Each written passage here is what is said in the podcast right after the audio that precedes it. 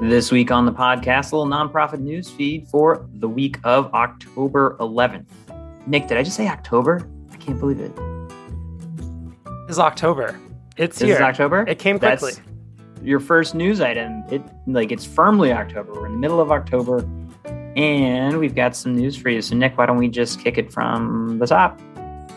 Sure, I'll take it from the top. Our first story is about nonprofits on the front lines of the Afghan resettlement effort. They need more support. Um, so we've been tracking this story for a while, right? If we remember the U.S. Uh, disengaging from Afghanistan, pulling out of the troops, and then the nonprofit and activists scramble essentially to help people get out alongside the US government. Well, now, of course, comes the hard part of literally resettling the thousands of Afghans who have been brought to America and are going to attempt to make this place their home. So these nonprofits say that they've been working overtime to help these people, many of whom came to the States without any possessions at all. Um, these nonprofits say that they need more financial support to get the job done, essentially.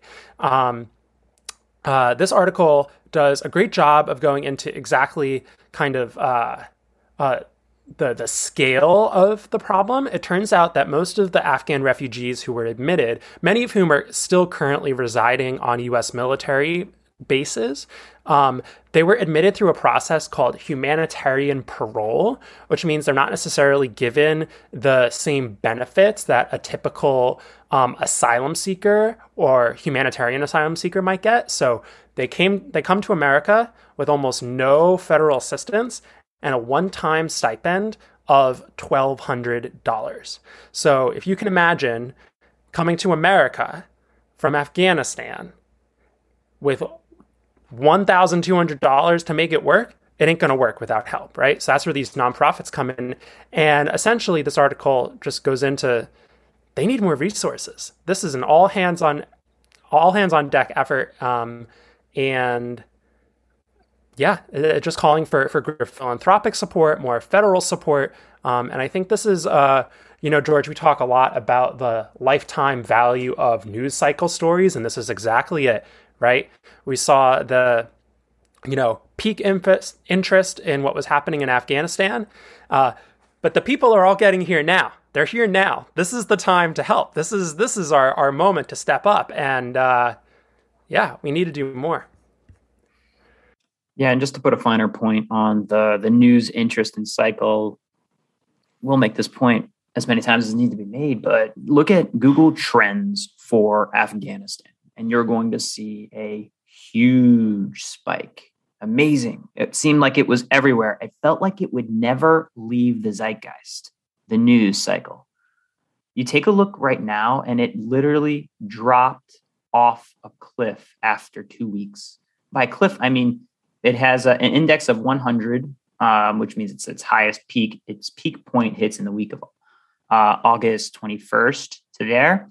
And by September 25th, it's down to its previous low of an index of four, 100 down to four. And to Nick's point, it's now in the, the building phase, in the post disaster phase where the support is needed. So, you know, we like seeing the, the work is being done, but uh, it's a it's a reminder to anybody responding to a disaster as though you needed to, to doing that work is that now you have to work into uh, not being able to capitalize on general search and interest, but now you have to tell that story uh, all the more uh, of that work being done. To your point, you know, twelve hundred dollars and welcome to America is not getting you uh, is not getting you very far. And again, nonprofits do the work, and they do the work regardless of the money. They do the work because the need is there, and frankly, it's why I love this sector and hope to shine as much light on the, the continued work of giving a giving a home to refugees who um, who are effectively displaced.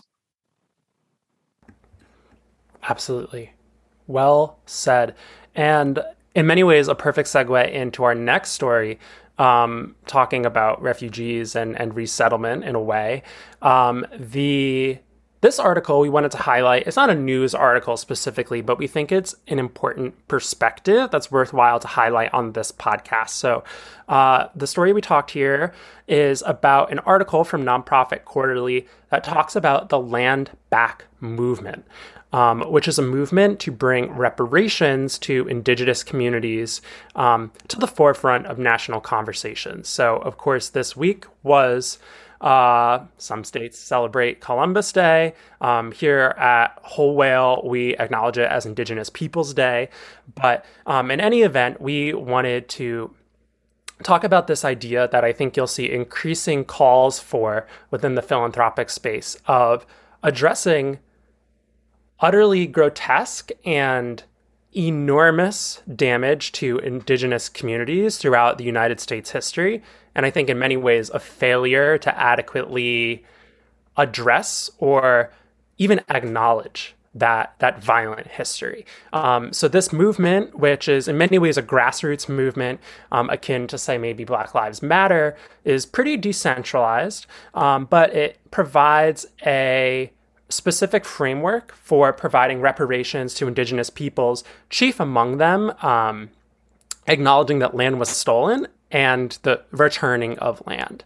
Um, and this article is really interesting because it calls on the philanthropic community to respond in meaningful ways. And I don't have the answers. Uh, these are hard, complicated questions, but I think that increasingly organizations have a responsibility to to think critically about these problems. And an activity that we recommend actually is uh, linked out within the news article as well is an interactive map where you can type in your address and you can see the tribal land upon which your address building office home resides. Um, i think in many ways we, we tend to push push indigenous history as something that's in the past and behind us when it's it's continually ongoing, right? And I think that this uh, these conversations are only going to become more frequent, um, as they should within the nonprofit philanthropic space. So, just kind of an interesting thread and perspective as we celebrate Indigenous Peoples Day this week. Yeah, certainly. And, you know, Indigenous Peoples Day uh, declared in 1992 uh, in, in the US over obviously Columbus Day. However, that said, uh, going back to my friend Google Trends, it's uh, when you compare uh, Indigenous Peoples Day with Columbus Day searches, right? And I'm using Google Trends as a proxy for public awareness, adoption, and usage. And it's actually a fair point here because when you look for that information, you type it into Google, and it's at a rate of roughly what seems to be 10 to 1 and it's 10 to 1 in terms of people using Columbus Day versus Indigenous Peoples Day. So it, it's an interesting reminder to the, the filter bubbles that maybe uh, you, the listener, travel in and where you hear it versus what is actually used in the broader spectrum. I like coming back to that as a, a, a much more of a social bellwether and understanding where where we are. I liked this article. Um, I like this movement too because of actually the, the clarity of it, where they have these four points that they're looking for um, with regard to the, the demands that outline. Number one, return all public lands back to indigenous hands, uh, dismantles structures that forcibly remove us from our lands and continue to keep people suppressed, defund white supremacy and mechanisms and systems enforce it, and then move to an era of consultation and a new era of policy around free, prior, and informed consent. Um, and then there's also notes about, you know, um, how military, border patrol, and ICE agents also uh, deal with affected populations um, and in the community. So, you know, it's good to start with those demands. It's good to have that clarity and interesting to watch the movement. Though I imagine the ability to garner support, attention, and and momentum. Uh, it, it takes a larger moment. I think the annual holiday is one one point, but uh, it will it will take I think uh, a larger I don't know a larger rallying moment uh, to to get major progress on this. Um, but it's an interesting tool. We encourage you to check it out in, in honor of Indigenous Peoples Day. Absolutely. Another interesting point I just wanted to point out about this was the article actually referenced a framework from the United Nations for the rights of indigenous people. And I think that a lot of other countries are, um, in some ways, leading the way on having these conversations with uh, indigenous populations in Canada. This is something that's often in the news um, in, in various ways um, in places like New Zealand, which also have really um, a high indigenous population. So I think there's a place for um, our countries as well as maybe our organizations to actually look abroad for how these conversations are happening. This week's sponsor, none other than Whole Whale, a digital agency helping social impact organizations build traffic and measure impact. However, they also have an amazing new tool, the Inclusivity Crawler, the inclusivity tool that helps you find language that may be offensive to some of your stakeholders and shareholders. It looks through issues of ethnicity, race, gender, health, wealth, religion, and a number number of other isms, frankly, that maybe you didn't have in mind when you wrote that content last year, last two years, a decade ago. The inclusivity tool will go through a page or even your entire website if you need it and help you find language and replace that language with the kinds of words that will be welcoming. Inclusivitytool.com. Again, that's inclusivitytool.com and now back to our show. All right, George, is it time for the summary, our our brief news rundown? Here we go. Summertime. All right. So this one is from Crain Chicago Business, chicagobusiness.com. And this uh, is an announcement of the notable nonprofit board leaders in the Chicago area. And I'm not going to sit here and read the names of many of these board people, but uh, we just want to acknowledge here, of course, that nonprofits, uh, nonprofit boards go a long way to to shaping and, and helping and aiding these organizations and have the ability to coalesce expertise and uh, contributions that are uh, vital often to an organization's success. So I'll let you add your your context as well. I think this is uh, important to note here that the honorees coming. This is uh, Crain's 2021 notable nonprofit board leaders. Um, clearly, you know, look, publications put together lists because people share lists. People like being on lists, and it's a way of getting readership and engagement.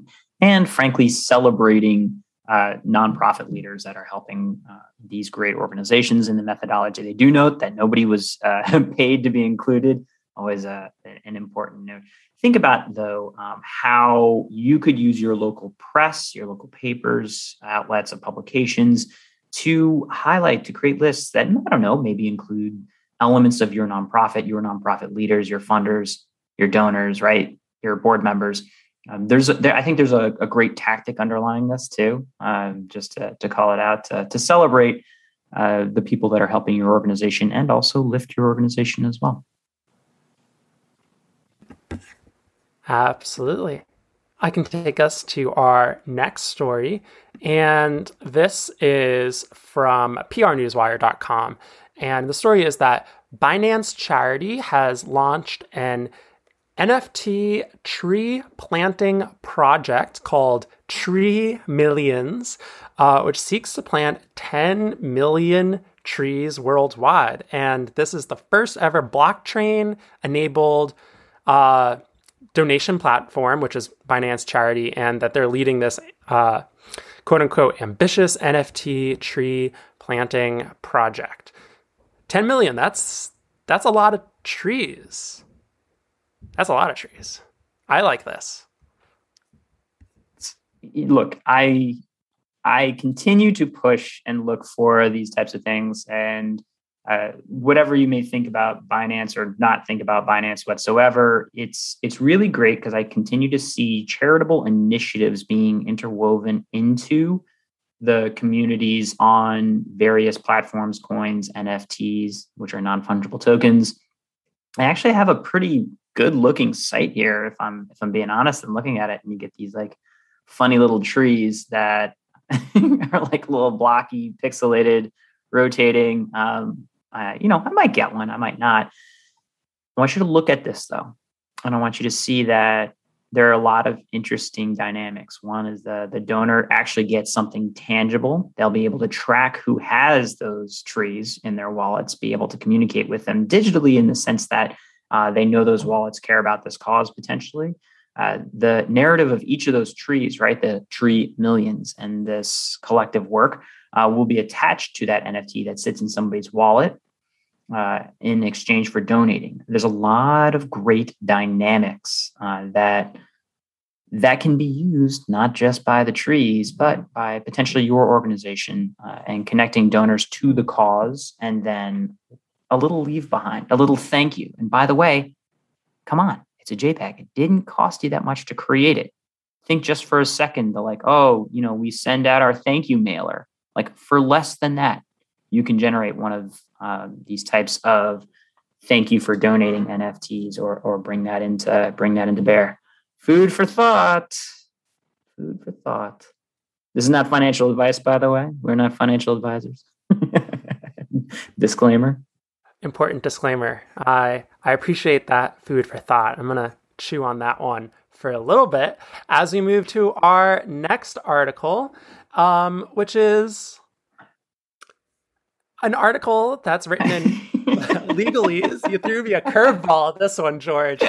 But from what I can understand, there has been a bill passed in California that is now law, which changes how nonprofit boards as well as for profit companies are allowed to operate when it comes to decision making during emergencies. Um, and I guess the takeaway here is that it's important to to pay attention to these seemingly mundane laws because they can actually quite alter um, how you might respond in difficult situations. I imagine during a natural disaster or some other kind of um, emergency situation, uh, you know, board governance and leadership and and all those uh, important questions are important to have answered before you arrive at such emergency. So just want to throw this out there, and now I'll throw it back to you. I, I, think the the takeaway for me on this one, why I wanted to call it out, is that when they're going through a lot of the bylaws for operating nonprofits, many of them talk about needing to be in the same physical location, not allowing digital proxy voting communications that are now, uh, you know, essentially part of our our day-to-day working of like all right we're gonna have our board meeting on zoom. We're gonna have a vote via you know in, in abstention. Uh, that needs to be you know sorted out in your bylaws and other other pieces as well because frankly like you may have this been running for the entire year assuming that you were fine and then you look in your bylaws and there's a little word called uh, got to be a physical vote or have to have those elements so interesting to see this happening at the state level that's all my wonky my wonky nonprofit board board member hat on and off now. I appreciate that. Uh, riveting from nonprofitlawblog.com. no. Well, well written, well researched article. Uh, our last uh, story for the day is just a small, almost note, I guess, that um, the town of Greenwich, a nonprofit there called the Abilis Therapy Center, is hosting a job fair to fill almost 70 openings. And I think, you know, a job fair has happened. That's not news. But what might be news is that a local nonprofit has 70 openings. I know you have some thoughts on that, George, and maybe just, you know, maybe, uh, you know, extrapolate that into a bigger narrative. Yeah. So I think I like paying attention to these smaller stories that may be indicative of larger trends. The larger trend being there are roughly, depending on how you calculate unemployed and the way we calculate it, 1.4 ish jobs per unemployed person in, in the country. And that extends disproportionately to certain sectors, services, types of work one of which I think potentially may be coming in the form of nonprofit jobs, and especially things that are working uh, direct on the ground require direct contact. Honestly, certain levels of COVID risk that might be associated with it. You begin to also extend this to thinking about is there going to be shortages around uh, AmeriCorps volunteers, people that are working in that system, people that are working for uh, the elderly and adjacent to nonprofits types of work, boys and girls clubs. You begin to see very quickly, like, wait a minute, if there's a school bus driver shortage, like, what about the people look, working and volunteering at the local community center or working and filling these jobs that are um, working with at-risk populations, but in and that themselves are at COVID potential risk uh, as this pandemic is not over. So, where am I going with this? If you're planning to hire in an upcoming season, I'd say get a jump on it earlier than you were already starting to, because I wouldn't be surprised to see more stories like this. Absolutely. That's a good perspective. Shall we do a feel good story, George? I think we owe it owe it to the crowd. I mean, I think there's probably two people still listening after we really had that riveting moment with the nonprofit law blog, blah blah blog. Um, so why don't we why don't we I'll tell them something? Take it away. Good. For the two of you left, thank you. Your dedication shall be rewarded right now. It shall be. This one's a real treat. And speaking of treats, it's about donuts. So this comes from Sandusky, Ohio, and a nonprofit there called Ability Works, which is an organization that supports folks with disability, um, has run a donut eating contest, which challenged professional and amateur eaters to eat as many donuts as they could in eight minutes. And the winner George, 69 donuts. 69 donuts. Oh my God, how do you do that? That's I that I mean, they're giving Joey Chestnut a run for their money. How is that possible? Um yeah, but great donuts for a great cause and uh yeah, I can do I can do one donut. That's that's that's one too many donuts for me. But I, I love the story. Creative ways to fundraise, right? Yeah, look, you have everything. You're checking a lot of boxes for me. Um, eating contests, donuts, alliterations like dough for donuts. Like, come on. Um, it, it's doing it for me. It made me feel good that somebody was able to eat 69 donuts and then immediately very concerned for their health. So if you do choose an eating contest, choose something maybe uh, maybe healthier. Yes, maybe like I don't know apples or something. I'm gonna go. I'm right? gonna. I'm gonna give. Keep I'm gonna give away, away some free ones here. Here, like you can do uh, pep peppers for pennies, although you may need more than pennies. Uh, what else could you do? Um, I mean, pancakes for Parkinson's is not an eating competition, but it's something run by the Michael J. Fox Foundation uh, that was started by the community. I mean, you can't beat actually the the Michael J. Fox Foundation's uh, Team Fox program for alliterative fundraising programs. Um, they they really I think take the cake and eat it too. Literally. Literally. Alrighty. We hope some of this, most of this was helpful. Thanks as always. You can get the email every week with links at nonprofitnewsfeed.com. Nonprofitnewsfeed.com, the uh, best news from the best sector. Best hosts, pretty good hosts. Thanks, Nick. Thanks, George.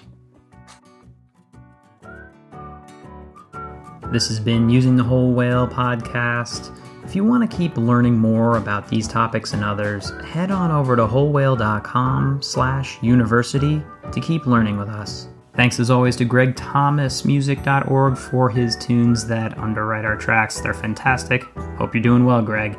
And just a reminder subscribes really help us on any platform that you listen to us on. Please give a thought to click and subscribe and maybe even a comment because we like hearing from you.